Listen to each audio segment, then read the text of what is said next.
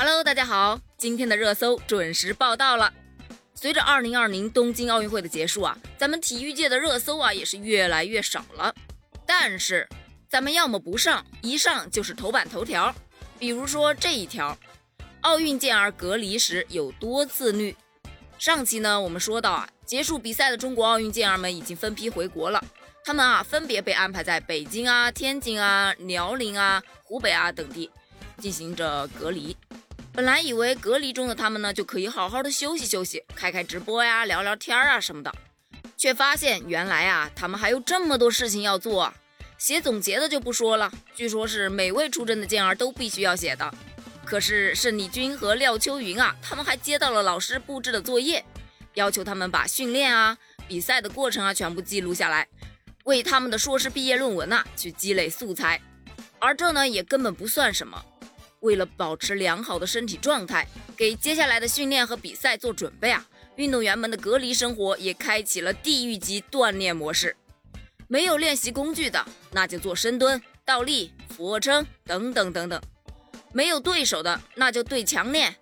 羽毛球运动员王懿律啊，更是发文称：“这就是我隔离期间的对手，争取隔离结束时打穿他。”得到了网友们的调侃呢。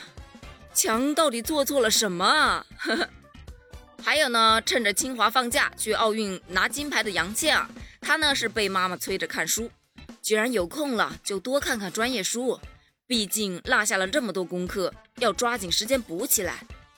还有陈雨菲的腹肌养成计划啦，还有汪顺的隔离 vlog 啦，均在网上获得了超高的点击量。运动员们呢，虽然不在训练场，也不忘记打卡锻炼。这呀，深深伤害了那些整天说家里没有健身条件的网友们。比如什么弹力绳买回家，结果用来打包过季的被子；呃，瑜伽垫买回家，更是用来打地铺了。再低头看看自己肚子上的小肚腩，惭愧呀！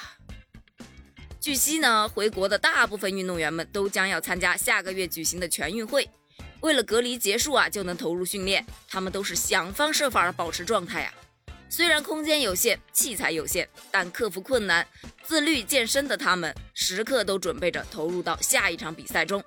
期待在全运会上看到你们更加出色的表现哦！加油！紧接着下一条热搜就是全红婵梦想升级，想开一家大超市。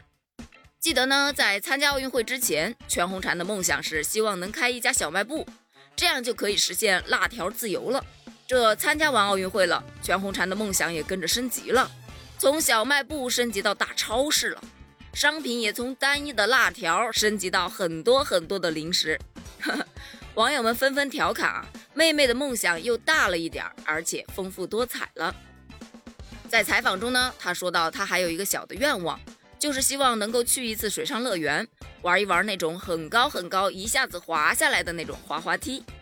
其实呢，听完了他的梦想和愿望，大多数网友都是真心觉得他还是个孩子，单纯的可爱。